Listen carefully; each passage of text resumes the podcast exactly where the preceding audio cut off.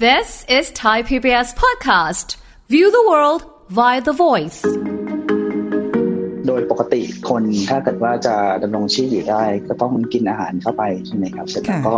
มีการย่อยอาหารเพื่อที่จะนำสารอาหารเข้ามาในร่างกายโรคนี้เนี่ยมันเป็นความไม่สมดุลกันนะครับ ระหว่างการที่เรารับประทานอาหารเยอะกว่าที่เราใช้ออกไป มันจะเหลือเก็บเยอะเกินกว่าที่เราควรจะเป็น พอมันเกิดการเหลือเก็บเยอะปุ๊บเนี่ยในตัวไขมันของเราเนี่ยครับมันก็เริ่มทำให้ร่างกายของเราเนี่ยมันมีระบบการใช้น้ำตาลผิดปกติไป ก็อาจจะนำมาสู่โรคต่างๆ เช่น เบาหวาน โรคไต โรคหัวใจ ฟังทุกเรื่องสุขภาพ อัปเดตททุกโรคภัย ฟังรายการโรงหมอ กับดิฉัน สุรีพร วงศิตพรค่ะ This is Thai PBS podcast. สวัสดีค่ะ คุณผู้ฟังคะขอต้อนรับเข้าสู่รายการโรงหมอทางไทย PBS Podcast ค่ะสำหรับในวันนี้เราจะคุยกันถึงเรื่องของโรคเมตาบอลิกในมนุษย์นะคะ กับผู้ช่วยศาสตราจารย์ดรนายแพทย์เฉลิมชัยมิตรพันธ์อาจารย์แพทย์ประจำภาควิชาชีวเคมี คณะแพทยศาสตร์ศิริราชพยาบาล มหาวิทยาลัยมหิดลค่ะ สวัสดีค่ะคุณหมอคะ ครับ สวัสดีครับ ค่ะ คุณหมอคะก่อนอื่นเราคงต้องมาทำความเข้าใจให้กับคุณผู้ฟังกันหน่อยนะคะ ถึงเรื่องของโรคเมตาบอลิกในมนุษย์เนี่ยนะคะ มาทำความเข้าใจว่ามันคืออะไร มันมีผลยังไงกับร่างกายของเรากันบ้างคะคุณหมอคะ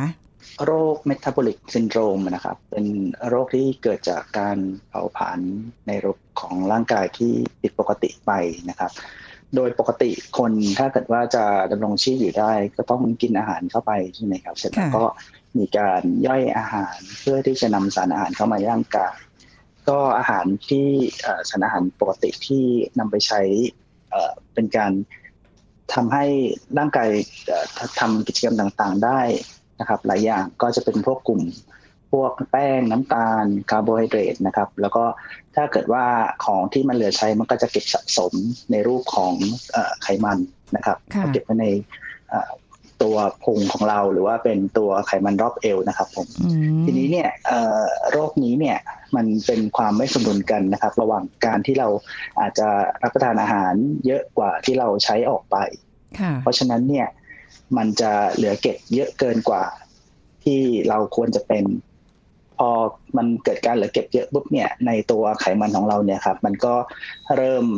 ทำให้ร่างกายของเราเนี่ยมันมีระบบการใช้น้ำตาลผิดปกติไป ก็อาจจะนำมาสู่โรคต่างๆ เช่น เบาหวานโรคไตโรคหัวใจนะครับค่ะก็ก็อันนี้เป็นสั้นๆคร่าวๆครับ อืมก็คือมันคือตัว เหมือนกับว่าตัวพื้นฐานโดยที่เราก็รู้ข้อมูลกันตรงนี้อยู่ในส่วนที่เรามักจะเข้าใจว่าอากินเข้าไปเยอะนะเออมันก็จะอ้วนลงพุงได้อะไรอย่างนี้ได้ใช่ไหมคะถ้าแบบทำทำตามความเข้าใจของโดยทั่วไปแต่จริง ๆ แล้วเนี่ยถ้าคุยในเชิงวิชาการมันก็จะคือโรคเมตาบอลิกในมนุษย์นั่นเอง ซึ่งก็เอาแหละหลายคนถ้าสมมุติว่าร่างกายของเราอย่างนี้ค่ะ ที่เคยได้ยินอันนี้ไม่แน่ใจว่าจะเกี่ยวไหมนะคะ คุณหมอคะว่าอย่างบางคนที่อาจจะ ระบบเผาผลาญไม่ดีด้วยมีโรคประจำตัวอย่างอื่น อย่างเช่นโรคไทรอยหรืออะไรก็แล้วแต่ต่างๆ เหล่านี้มันก็เป็นส่วนหนึ่งในเป็นในการเป็นโรคเมตาบอลิกอันนี้ด้วยหรือเปล่าคะที่ทำให้ระบบเผาผลาญเนี่ยมันไม่ไม่ดีอย่างที่ควรจะเป็นอืมครับคือคือในเรื่องของระบบเอ่อเมตาบอลิกเอ่อซินโดรมเวลาที่ที่ที่คุยเมื่อกี้ที่ฟังคร่าวๆคือระบบการที่เราจะนำพลังงานไปใช้นำพลังงานที่ที่เอาไป บริหารนะครับ ส่วนเกินคือนำไปเก็บ ทีนี้เนี่ยในการที่มันนำไปใช้เหมือนที่คุณผู้ดำในการแนะนำนะครับว่ามันมีเรื่องของไทรอยมันก็จะเป็นการเพิ่มอัตราการใช้พลังงานของตัวเซลล์ อันนั้นก็จะเป็นอีกปัจจัยหนึ่งที่จะทำให้อัตราการเผาผลาญอาหารของเราเนี่ยเปลี่ยนไป เพราะฉะนั้นถ้าคนที่บอกว่ามีไทรอยเยอะกว่าปกติ ก็จะเกี่ยวข้องกับการสะสมไขมันเหมือนกัน แต่ว่ามันจะไม่ได้เกี่ยวข้องกับกับการกับการกิน แต่ว่ามันจะเกี่ยวข้องกับการใช้เป็นหลักครับอ๋องั้นแสดงว่าคือถ้าอย่างคนอายุมันมันสัมพันธ์กับอายุด้วยไหมคะคุณหมอ อย่างเช่นว่าคนอายุมากๆ ระบบเผาผลาญเริ่มจะไม่ค่อยดีแหละจะเผาผลาญได้น้อยลงกว่าในวัยหนุ่มสาวแบบเนี้ย อันนี้ก็คือปัจจัยหนึ่งที่มันอยู่ในส่วนองค์ประกอบตัวนี้ด้วยไหมคะ เรื่องของก็ด้วยครับหรือในในในการที่มีอายุที่เพิ่มมากขึ้นบางทีก็จะมีไขมันที่มันเข้าไปสะสม อาจจะมีทั้งอันที่เรามองเห็นได้ด้วยตา แล้วก็เราอาจจะอันที่เป็นเรามองไม่เห็นได้ด้วยตา โดยที่ไขมันต่างๆเหล่านี้เนี่ยครับ มันก็จะเหมือนกับ ปรับจูนการใช้พลังงานของตัวเอ่อของของตัวที่เรากินเข้าไปเหมือนกันครับผมอืมงั้นอายุก็มีส่วนครับผมโอ้ฟังแบบนี้แล้วเริ่มจับรอบเอวตัวเองแล้วค่ะ ไม่แน่ใจว่า เอ๊ะ เป็นเกี่ยวกับเราเป็นโรคเมตาบอลิกอะไรอย่างนี้หรือเปล่านะคะ คืออันเนี้ยมันเป็นเรื่องของระบบเผาผลาญที่ผิดปกติ แล้วมันก็นำไปสู่การเป็นโรคอ้วน แล้วก็โรคอื่นๆ ตามมาอีกเยอะแยะมากมายเลยใช่ไหมคะมีมีอะไรบ้างคะคุณหมอคะอ๋อ โรคต่างๆ เหล่านี้ก็หลังจากที่มันมีเริ่มมีโรคอ้วนนะครับ มันจะเกิดภาวะในการที่นำน้ำตาลไปใช้ได้ไม่ดีนะครับ ก็คือน้ำตาลมันไปค้างอยู่ในเลือดเยอะ ก็จะเป็นอาจจะเป็นปัญหาเรื่องของเบาหวานนะครับ แล้วก็ถ้าเบาหวานที่เป็นไปนานๆนะครับ ก็เส้นเลือดที่ไปเลี้ยงพวกตา หรือเส้นเลือดที่ไปเลี้ยงพวกไตก็จะผิดปกติ รวมถึงภาวะตัวอ้วนเองเนี่ยก็จะทำให้ไตเนี่ยผิดปกติด้วย ก็อาจจะเป็นโรค ไตวายเป็นลักษณะลักษณะเป็นเหมือนกับไตวายเอ่อเรื้อรังได้นะครับอืมแล้วก็อาจจะเป็นเรื่องของโรคหัวใจนะครับ ที่อาจจะเกิดขึ้นได้ หรือว่าจะเป็นเรื่องที่เป็นไขมันพอกตับ ซึ่งอาจจะเคยเอ่อพอได้ยินอยู่บ้างค่ะอืมก็มีแต่ละโรคที่แบบน่ากลัวน่ากลัวทั้งนั้นเลยค่ะ ที่สัมพันธ์เกี่ยวกับเรื่องของความอ้วนนี่แหละค่ะ ทีนี้คุยกันว่าครับเป็นโรคอ้วนโรคอ้วนอย่างนี้ค่ะ คุณหมอหลายคนอาจจะยังไม่แน่ใจว่า เอ๊ะ แบบไหน ถึงเรียกว่าอ้วน เพราะแต่ละคนอาจจะมีโครงร่างร่างกายสรีระที่ไม่เหมือนกันอย่างเงี้ยค่ะบางคนดูตัวใหญ่เอ้ยแต่เขาก็ไม่ได้ดูอ้วน แต่บางคนดูตัวเล็กอ้าวมีลงพุงอะไรแบบนี้ค่ะแบบยังไงถึงเรียกว่าอ้วนนะคะ คือด้วยความที่เอ่อมันอย่างที่คุณคุณในรายการบอกนะครับว่ามันมีความสูงที่ไม่เท่ากันเนาะก็เลยเขาเลยทำเป็นเหมือนกับดัชนีมวลกายอะครับว่า ใช้ความสูงนะครับ แล้วก็ที่เป็นที่เป็นเมตร แล้วก็หารด้วยน้ำหนักเอ่อน้ำหนักโทษโทษทีนะครับ ใช้น้ำหนักนะครับ แล้วก็หารด้วยความสูงในส่วนที่เป็นเมตรยกกำลังสองมันจะได้ตัวเลขออกมาตัวเลขหนึ่งนะครับ ซึ่งเขาจะให้ใช้ตัวเลขเนี้ยว่าขีดจำกัดที่บอกว่าเราเอ่อเริ่มอ้วนแล้วนะ หรือว่าอืมอันนี้เนี่ยมันอาจจะเป็นอาการอ้วนที่เป็นอันตรายครับค่ะ เพราะว่าแสจะดเรีงยกว่าว่าเป็นดัชนีมวลกายอ๋อคือถ้าเช็คจากดัชนีมวลกายเนี่ยจะจะชัดเจนจะค่อนข้าง เอ่อเอาไปเทียบกับตัวเลขที่เขามีการทำเป็นตารางเอาไว้ในระยะต่าง ๆ ใช่ไหมคะหมายถึงว่าความเอ่อเขาเรียกอะไรรอบเอวหรืออะไรต่างๆ เหล่านี้ น้ำหนักใช่ใช่ไหมคะคือคือว่าอืมเวลาเวลามันมันจะเป็นภาษาเอ่อตรงกลางอะครับว่าบอกว่าอะพอพูดเลขนี้ปุ๊บทุกคนก็จะเข้าใจตรงกันว่าอ๋อโอเค ระดับความอ้วนเนี่ยเป็นประมาณเท่าไหร่ว่าอ้วนมากหรืออ้วนน้อยค่ะ เคยเคยเจอแบบนี้ด้วยค่ะ คุณหมอเป็นสายวัด สายวัดที่ทุกคนใช้กันโดยปกติค่ะ แต่อันเนี้ยสายวัดเนี่ยที่เคยเห็นเนี่ยค่ะ ตรงแถบมันจะมีสีส้ม สีแดงอืมถ้ารอบเอวมาถึงสีส้มแล้ว เอ้ย ต้องระวังแล้วถ้าสีแดงนี่แสดงว่าอ้วนแล้ว อันนี้ เออ อยากได้แบบนี้ อาจจะไม่ได้สัมพันธ์กับความสูงแต่อ๋อว่าเหรอคะมีการมีการมีการเตือนจริงค่ะคุณหมอตอนนั้นอะคือเคยไปตรวจร่างกายแล้วก็ต้องวัดดัชนีมวลกาย แล้วก็มีครับผมมีตัวนี้แหละค่ะ แล้วก็รู้สึกว่าโอ้ไอ้ตอนนั้นอะมันก็ยังยังดูแบบวัยรุ่นสาวๆอยู่นะคะ ยังไม่มีอะไร แต่ตอนนี้ไม่กล้าวัด โดยวัดจากอืมอันนี้เลยค่ะ กางเกงที่ใช้อยู่ครับ ถ้ามันเริ่มแน่นอะเปลี่ยนไซส์นี่เอาเริ่มละเริ่มอ้วนแน่ครับแน่แน่ๆแล้วนะคะโอ้ยก็เป็น indicator ที่ดีที่จะทำให้เราเริ่มตื่นตัวออกกำลังกายเป็นประจำเพิ่มมากขึ้นไม่แต่เขาบอกว่าการแก้ปัญหาที่ดีคือการซื้อกางเกงตัวใหม่ค่ะเออก็ได้เนอะอันนี้แต่ว่ามันเป็นเป็นโรคอ้วนที่เอาจริง ๆ นะ คุณผู้ฟังคือก็ไม่ได้อยากจะให้ใครที่แบบว่า ต้องมามีสุขภาพร่างกายที่ไม่แข็งแรง เพราะว่ารายการเราส่งเสริมเรื่องสุขภาพกันอยู่แล้วนะคะ ถ้าใครแข็งแรงได้นะคะ แล้วก็เอ่อร่างกายพอวัดดัชนีมวลกายออกมาแล้วเนี่ยไม่ได้อ้วนเกินไป ไม่ได้เกินมาตรฐานเนี่ยอะไรอย่างเงี้ยนะเขาจะมีแยกเป็นเซกชันแบบชายกับหญิงด้วยใช่ไหมคะอ่าเพราะว่ามันเอ่อร่างกายของผู้หญิงกับผู้ชายมีความแตกต่างกันด้วยอะเนาะคุณหมอเนาะอืมครับผมก็อาจจะใช้เกณฑ์แยกกันนะนะคะ ก็ลองไป ตรวจวัดดูเดี๋ยวนี้หาได้ใน Google นะคะ คุณผู้ฟังคะทีนี้คือการที่เป็นโรคอ้วนเนี่ยค่ะ คุณหมอถ้าอย่างสมมุติว่าอย่างบางคนเนี่ยค่ะอยู่ๆก็มีภาวะความอ้วนแบบไม่อยู่ๆไม่เคยจะอ้วนง่ายมาก่อนอยู่ๆวันหนึ่ง อาจจะไม่ได้เกี่ยวกับเรื่องของอายุหรืออะไรอย่างเงี้ยนะคะ อันนี้เราต้องมีอะไรที่เราต้องกังวลไหมคะว่า เอ๊ะทำไมอยู่ๆทำไมน้ำหนักเราขึ้น กว่าปกติทำไมเดี๋ยวนี้เสื้อผ้าใส่แล้วมันคับมาก มันมันมีนัยยะอะไรที่จะบอกได้ไหมคะว่า เอ้ย เราเริ่มเข้าสู่ภาวะของความอ้วนแล้วนะเราต้องระวังแล้วก็ถ้าจะให้ดีลดได้ก็ลดอะไรอย่างเงี้ยค่ะ คุณหมอ อืมครับส่วนส่วนใหญ่คือถ้าเกิดว่า การที่อยู่ในน้ำหนักเพิ่มต้นมากขึ้นเนี่ยที่ต้องระวังเนี่ยจริง ๆ คือจะเป็นของที่เราอาจจะกินอยู่เป็นประจำแต่ว่าเราไม่ค่อยได้นึกถึง เช่นพวกเครื่องดื่มครับผมจริงๆสังคมเราเนี่ยจริงบริโภคเครื่องดื่ม พวกกาแฟหรือว่าเป็นพวกโซดา พวกอะไรอย่างเงี้ยเยอะมากเลยครับ ทีนี้เนี่ยในในในน้ำหนึ่งแก้วบางทีเราก็เข้าใจว่าเอออย่างนี้รสชาติอย่างนี้มันอร่อย แต่ว่าจริงๆน้ำตาลมันเป็นมันเป็นน้ำตาลที่เยอะมากมหรือว่าถ้าถ้าบางทีเนี่ย อย่างเช่นสมมติว่าอาจจะไม่รู้ตัวแค่เอ่อนั่งแล้วก็ทุกเช้าก็วันละแก้ว แล้วยิ่งถ้าเกิดว่าไม่ค่อยได้ขยับออกจากโต๊ะไปไหนค่ะมันจะเห็นมันจะเห็นชัดขึ้นมากเลยครับ ว่าว่าตอนเนี้ยมันเริ่มมันเริ่มมันหนักเพิ่มมากขึ้น ครับหวายเหมือนคุณหมอส่วนเห็นใหญ่สภาพนี้เลยค่ะ กาแฟแค่แก้วเดียวเองนะคะ ไม่ได้เยอะเลย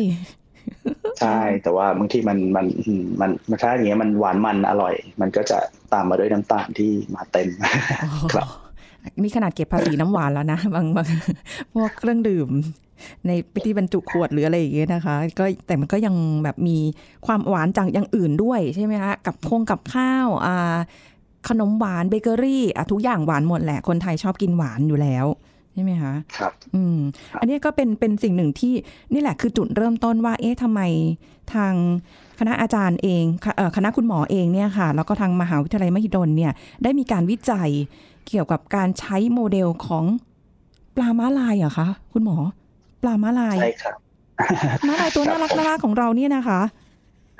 ปลาม้าลายก็เป็นเป็นเป็นปลาที่ตัวเล็กๆอะครับ ผมขนาดประมาณเท่านิ้วก้อยอะครับ ผมโอ้ยนี่คือเป็นตัวโตเต็มวัยขนาดที่เป็นตัวไข่เนี่ยจะสักประมาณหนึ่งมิลลิเมตรนะครับ แล้วก็เราก็คือเราก็คือเลี้ยงเขาจนโตเนาะทีนี้เนี่ยพอถามเหตุผลว่า เอ๊ะทำไมต้องเป็นปลานะครับอืมเพราะว่าปลาเนี่ยจริง ๆ เป็นสัตว์ที่มีกระดูกสันหลังนะครับ เป็นตามพัฒนาการจะเป็นชนิดแรกที่เป็นสัตว์มีกระดูกสันหลังค่ะ แล้วก็เอ่อสัตว์ที่มีกระดูกสันหลัง แล้วเขาเอ่อมีการเอ่อนำเอาตัวเอ่อปลาเนี่ยครับไป แล้วก็สกัดเอา DNA ออกมา แล้วหาลำดับเบสของตัวปลาทั้งหมด ก็พบว่าจริงๆมันมีความใกล้เคียงกับลำดับเบสของมนุษย์เนี่ยพอสมควรอืมและในความใกล้เคียงเหล่านั้นเนี่ย เมื่อเวลาเขาเอาไปเอ่อทำการไม่เอ่อ ใช้เทคนิคบางอย่างที่ทำให้การแสดงออกของยีนเหล่านั้นเนี่ยมันไม่แสดงออก มันมีลักษณะที่ละไมคล้ายคลึงกับโรคที่เกิดขึ้นในมนุษย์ครับค่ะเราก็เลยคิดว่าเอออันนี้เนี่ยน่าจะเป็นโมเดลที่ดีนะในการที่เราจะสามารถที่จะเอ่อใช้ในการศึกษาในการวิจัยทางวิทยาศาสตร์ ที่เกี่ยวเป็นโรคเกี่ยวกับมนุษย์ได้ครับผมอืมส่วนใหญ่เราจะได้ยินถ้าจะเป็นเอามาทดลองเนี่ยก็จะเป็นหนู เป็นอะไรพวกนี้ใช่ไหมคะแต่อันนี้คือเป็นปลามาลาย เพราะว่าเอ่อด้วยหลายๆอย่างในโครงสร้างของเขาเนี่ย เหมือนคล้าย ๆ กับมนุษย์นั่นเองอุ้ยแต่เขาตัวเล็กมากเลยนะก็มีใช่ครับ ก็ตัวเล็กนะครับ จริง ๆ ก็เป็นข้อดีอีกหนึ่งอย่าง เพราะว่าจริง ๆ หนูเนี่ยเป็นเป็นที่นิยม เพราะว่าก็เป็นสัตว์ที่ใช้ศึกษามานาน แล้วก็มีความใกล้เคียงกับมนุษย์เนี่ยมากกว่าปลา แต่ว่าในการที่จะเลี้ยงหนูเนี่ยครับก็มีค่าใช้จ่ายต่อกรงเนี่ยที่สูงกว่าในการที่ดูแลปลาค่ะที่เรามีอยู่เนี่ยใช้พื้นที่ไม่เยอะมากครับต้องประมาณสักประมาณ4เมตรคูณ4เมตรเนี่ยครับก็สามารถเลี้ยงปลาได้เป็นพันตัวอืมทีนี้เนี่ยเราก็สามารถที่จะใช้เอ่อปลาที่เรานำไปเอ่อแบ่งกลุ่ม แล้วก็ทดลองได้นะครับค่ะ อันที่หนึ่งอันที่สองเนี่ยตัวปลาเองตอนที่ช่วงที่เขาเอ่อเป็นเป็นไข่ออกมา เพราะว่าปลาเนี่ยครับมันมีการการเอ่อพัฒนาการของตัวอ่อนเนี่ยนอกร่างกายนะครับ เราสามารถจะเห็นการพัฒนาการในช่วงที่เป็นตัวอ่อนได้ทุกขั้นตอนเลยนะครับค่ะแล้วก็เราสามารถนำเขาใส่เข้าไปในกล้อง แล้วก็ดูพัฒนาการอืมติดตามพัฒนาการได้ครับค่ะ สิ่งก็ที่จะเป็นข้อดีข้อหนึ่งอ๋อ ก็คือด้วยความที่เขามีเอ่อลักษณะโรคที่เกิดขึ้นในมนุษย์ที่อย่างข้อมูลของอาจารย์คือได้ถึงร้อยละแปดสิบเลยที่มันเหมือนเหมือนกับมนุษย์ใช่ไหมคะครับก็ผมก็เอามาทดลองที่มีความใกล้เคียงมากมากกว่าหนูด้วย เพราะว่าหนูเป็นสัตว์เลือดอุ่นใ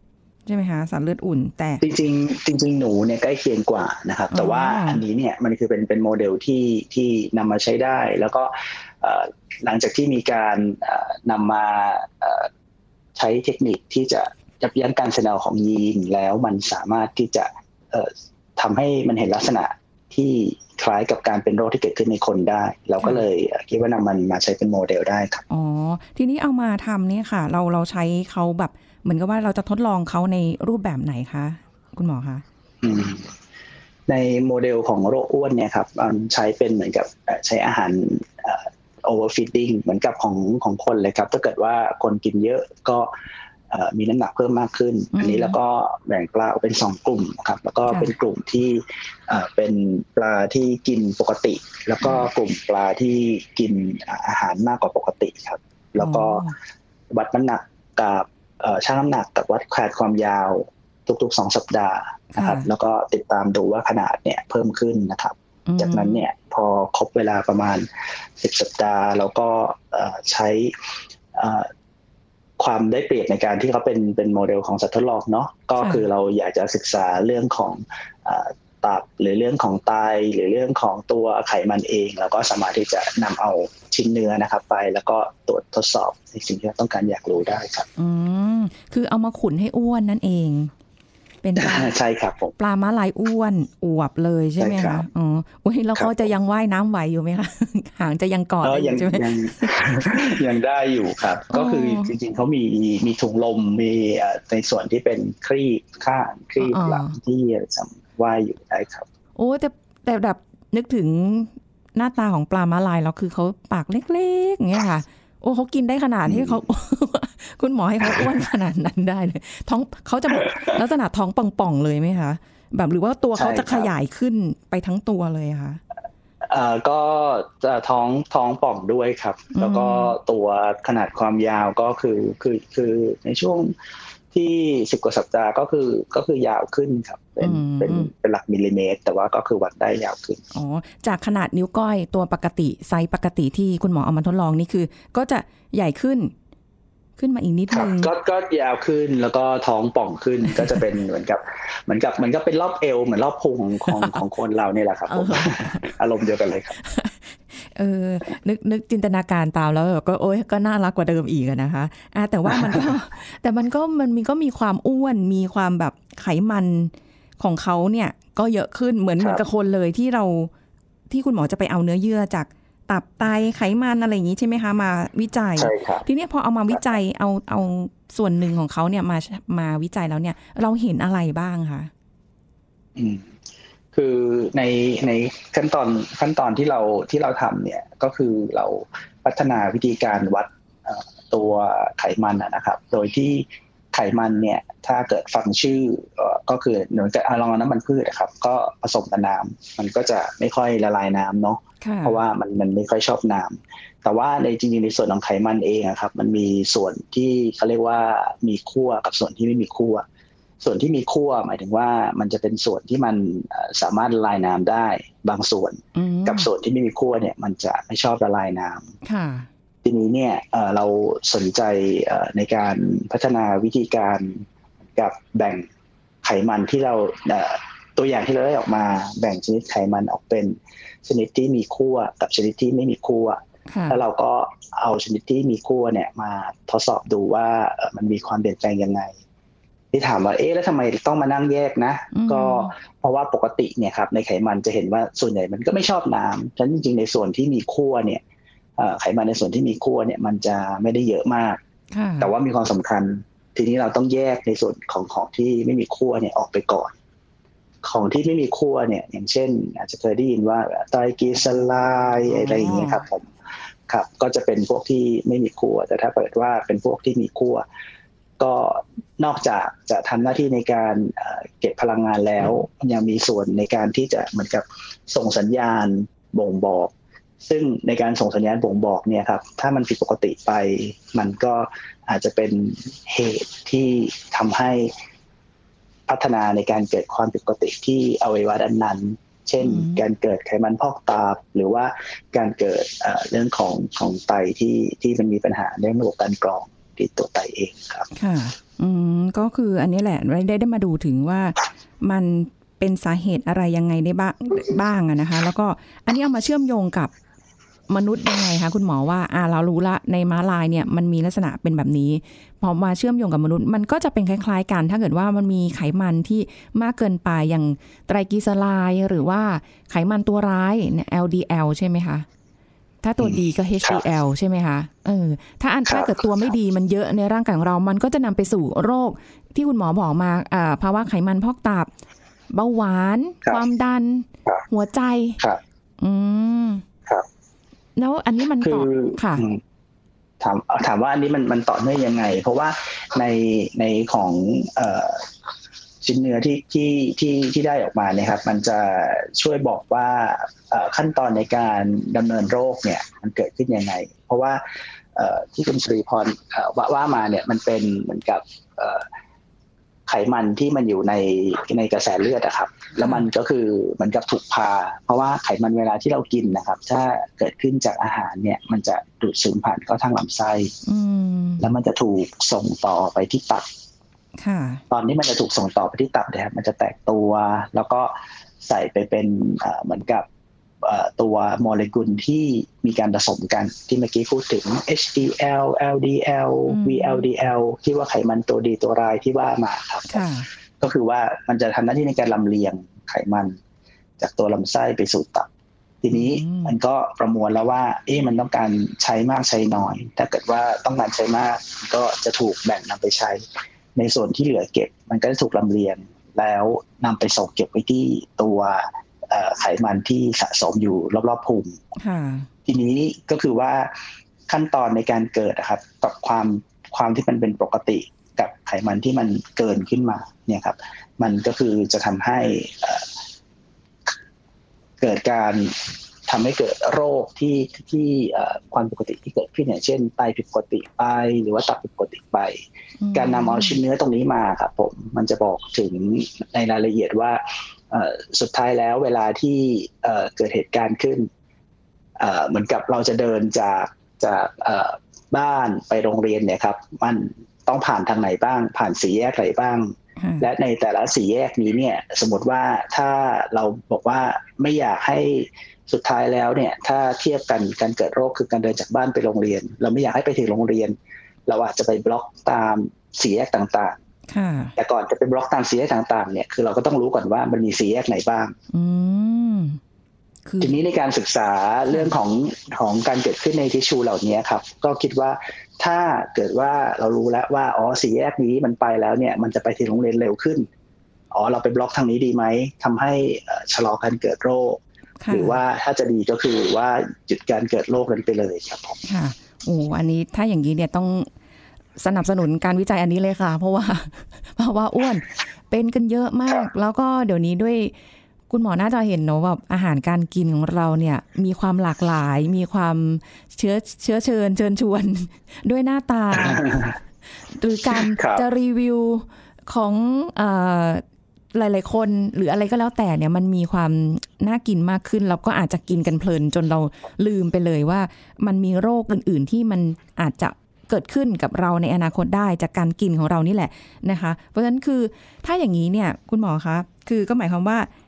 ในร่างกายของเราเนี่ยอย่างที่ทุกปีหลายคนที่ได้มีการตรวจสุขภาพนะคะ ก็จะมีการเจาะเลือดเพื่อไปตรวจหาค่านู่นนี่นั่น ในในส่วนหนึ่งเบื้องต้น แต่มันก็เป็นค่าตัวเลขเบื้องต้นที่เราได้เห็นว่าอะอันเนี้ยเราเริ่มต้องเริ่มระวังละ มันมีไตรกลีเซอไรด์ไขมันมันไม่ดีมันเยอะเกินไปละ แต่ของ คุณหมอเนี่ยมันเป็นการวิจัยระดับที่ลงลึกเข้าไปในร่างกายของเราในเซลล์ของเราเลย ว่าถ้ามันอยู่ตรงนี้เนี่ย ถ้ามันไปทางเส้นทางนี้ มันจะนำไปสู่อะไรโรคอะไรได้บ้าง เพราะฉะนั้นก็คือเป็นการป้องกันเหมือนกับร่างกายของเราเป็นโกดังเลยไหมคะคุณหมอว่าแบบสะสมไขมันเอาไว้ แล้วก็สะสมได้ถูกที่ด้วยพุงบ้าง ใช่ไหมคะหน้าท้องท้องใช่แขครับนเพราะอืมเพราะว่าจริงๆจริงๆเรื่องเรื่องสะสมตรงไหนนี่ก็เป็นเรื่องหนึ่งเกิดเป็นเรื่องของความสวยงามของการอันเป็นเป็นลุกที่เกิดขึ้นว่าโอเคมีใครมันสมต้นที่ตรงนั้น แต่ว่าอ่าอันหนึ่งที่สำคัญก็คือว่าเขาระบบเขาค่อนข้างค่อนข้างซับซ้อนในแง่ที่ว่าบอกอ๋อจะใช้ก็เกิดขึ้นที่หนึ่งเหมือนกับในสังคมเราเนี่ยครับมันก็จะมีโกดังเก็บของอืมมีโรงงานไฟฟ้า แล้วก็เวลาจะลำเลียงของก็ต้องลำเลียงผ่านถนนค่ะ ทีนี้คือในในระบบต่างๆเนี่ยครับร่างกายค่อนข้างซับซ้อน แต่ว่าในการที่จะเปลี่ยนจากสภาวะ เช่น เมืองที่ปกติดีกับเป็นเมืองที่อาจจะขาดแคลนไฟฟ้าใช้หรือว่าเทียบกันแล้วก็อาจจะเป็นโรคที่อาจจะเกิดขึ้นแล้วทำอันตรายต่อต่อเมืองนั้นในที่สุดเนี่ยอืมเราจะไปยับยั้งเส้นทางการลำเลียงอันไหน หรือว่าไปเพิ่มในส่วนไหนที่จะทำให้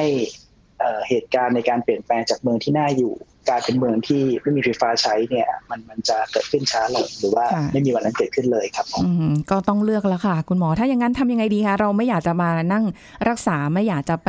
รบกวนคุณหมอเยอะต้องมาไปหาคุณหมอ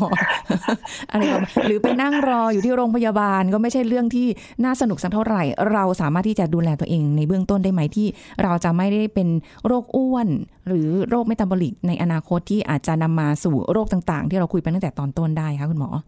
อืมจริงๆจริงๆที่ดีที่สุดเลยครับ ผมว่าก็กินก็เรื่องหนึ่งที่เราที่เราอ่าควบคุมได้ แต่ว่าอาจจะลำบาก แต่ว่าถ้าเกิดว่าเราปรับเรื่องพฤติกรรมด้วยอะครับผมคือเริ่มมีการออกกำลังกายอืมหรือว่ามีการขยับ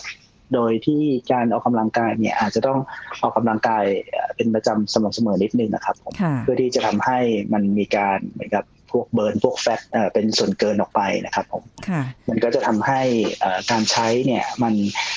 มันไปลดของสะสมในโกดัง ที่มันอาจจะทำให้เกิดความไม่ดีขึ้นในในในอนาคตผค่ะมว่าตรงนี้ก็จะช่วยได้มากเลยครับผมอืมเพราะว่านอกจากที่ลดจากไขมันแล้วเนี่ย มันจะไปช่วยเรื่องของการใช้น้ำตาล ด้วยทำให้เหมือนกับกล้ามเนื้อเราใช้น้ำตาลได้ดีขึ้น ก็จะทำให้เอ่อโดยรวมคือการใช้น้ำตาล การเก็บ สะสมเนี่ยมีเพียงพอที่เราใช้โดยที่ไม่ได้ทำให้เกิดอันตรายเกิดขึ้นในอนาคตครับค่ะ อันนี้ก็จริง ๆ เป็นแนวทางนะคะ เอาเข้าน่ะง่ายค่ะ แล้วมันอยู่กับเรานานด้วย แล้วตอนเอาออกมันยากมากนะคะ เราก็ไม่อยากจะต้องไปเเรียกว่าถึงเวลาแล้วกลายเป็น โรคไปต่างๆ เหล่านี้นะคะอันนี้ก็เป็นการทำความเข้าใจนะคะว่าโรคเมตาบอลิกในมนุษย์เนี่ยนะคะแล้วก็ในงานวิจัยของมหิดลเองที่เอาปลาม้าลายที่มา ในการที่จะวิจัยเรื่องนี้เนี่ยมันมีส่วนสัมพันธ์ยังไง และทำไมเราถึงต้องวิจัยเพื่ออะไรในอนาคตนั่นเอง แต่เบสิกเบื้องต้นคือการดูแลสุขภาพกันเบื้องต้นก่อนนะคะ ก็กินให้ถูกต้องนะคะแล้วก็ออกกำลังกาย เพราะคนคนไทยออกกำลังกายน้อยจริงๆ นี่สัมภาษณ์คุณหมอนี่ยืนอยู่เลยนะคะเลิกนั่งเลยค่ะ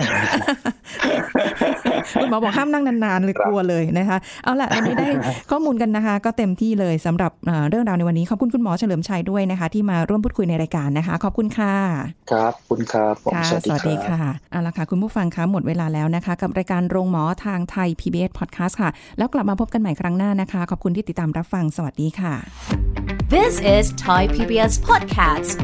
ระดับความอ้วนของสัตว์เลี้ยงมีทั้งหมด 5 ระดับ เราจะรู้ได้อย่างไรว่าสัตว์เลี้ยงของเราผอมหรืออ้วน ผู้ช่วยศาสตราจารย์นายสัตวแพทย์ดรธีรดิตรุ่งเรืองจิตไกล จากจุฬาลงกรณ์มหาวิทยาลัย มาเล่าให้ฟังครับบางทีบางคนจะบอกว่าอ้วนหรือเปล่าเนี่ยดูที่น้ำหนักบอกไม่ได้เลย ถามว่าเนี่ยสุนัขที่บ้านน้ำหนัก 17 กิโลอ้วนไหมหลาย ๆ คนงง ถ้าเป็นพุดเดิ้ล17 กิโลนี่อ้วนมากอ๋อ ถ้าเป็นหมาพันธุ์เล็ก แต่ถ้าเป็นแบบเออพันธุ์ golden retriever 17กิโลนี่โอ้โหเป็นหมาผอมแห้งเลย เพราะฉะนั้นเนี่ยการอ้วนการอะไรต่างๆ จะดูที่น้ำหนักอย่างเดียวไม่ได้ ต้องค่ะดูที่สายพันธุ์ แล้วก็ดูที่ต้องใช้คำว่า body score คือการให้คะแนนของสภาพร่างกายของเขาว่าอ้วนหรือผอม ซึ่งโดยปกติแล้วเนี่ยการดูสภาพร่างกายของตัวสุนัข ไม่ว่าจะเป็นสุนัขสุกรแมวอะไรก็แล้วแต่เนี่ยเขาจะกำหนดค่ามาตรฐานการคร่าวๆจากภาพที่เรามองเห็นเบื้องต้น โดยทั่วไปแล้วเนี่ยเขาจะแบ่งเป็นคะแนนนะครับแบ่งเป็นคะแนนว่าอ๋อแบ่งเป็น 1 2 3 4 5 เบื้องต้นเนี่ยจะประมาณ 1-5 แต่จริงๆแล้วว่าถ้าวัดแบบละเอียดขึ้นก็จะแบ่งเป็น 9 ระดับ ซึ่งไอ้ตรงนั้นน่ะ อาจจะทำให้เป็นการยากสำหรับเจ้าของนะครับอ่าฮะเบื้องต้นเนี่ยเราแบ่งเป็น 5 ระดับได้เลยว่าค่ะสุนัขของเราอ้วนหรือเปล่า ถ้าคะแนนร่างกายของเขาได้หนึ่งเนี่ยคือเป็นลักษณะที่ผอมค่อนข้างแบบโหผอมเกรงขาดอาหารและค่ะจนกระทั่งถึงระดับ 5 ระดับ 5 นี่คืออ้วน ระดับที่1เนี่ยเป็นภาวะของการผอมขาดอาหาร เวลามองจากทางด้านบนเนี่ยเราจะมองเห็นว่าเอวเนี่ย คลอดเลย แล้วก็มองเห็นกระดูกสันหลัง แต่ละชิ้นแต่ละชิ้นเนื่องจากไขมันกับกล้ามเนื้อมันน้อย ส่วนในระดับที่ 2 ก็คือเป็นภาวะผอม เป็นลักษณะที่น้ำหนักน้อยกว่ามาตรฐาน อันนี้คือ under average นะครับ ตรงเนี้ยเวลาที่เรามองลักษณะลำตัวของเขาเนี่ยเราจะค่ะเห็นว่าเห็นกระดูกซี่โครงค่อนข้างชัด แต่ก็ยังพอเห็นมีไขมันกับกล้ามเนื้อคลุม อันที่ 3 คือหุ่นดีว้าวใช้คำว่าหุ่นดีหุ่นได้มาตรฐาน ทีนี้ระดับทีสี่4 กับระดับที่5เนี่ยก็ถือว่า เป็นภาวะของน้ำหนักเกินหรือ overweight กับอ้วน ส่วนระดับที่ 5 คือระดับอ้วนคือ obese เลยนะครับค่ะ obese เลยเนี่ยตรงเนี้ยมองซี่โครงก็ไม่เห็นคลำก็ต้องแบบกดเข้าแบบแบบลึกมากๆ ถึงจะเจออถ้าลักษณะนั้นถือว่าผิดปกติ ถือว่าผิดปกติมาก This is Thai PBS Podcast ติดตามรายการทางเว็บไซต์และแอปพลิเคชันของไทย PBS Podcast Spotify SoundCloud Google Podcast Apple Podcast และ YouTube Channel Thai PBS Podcast Thai PBS podcast. View the world via the voice.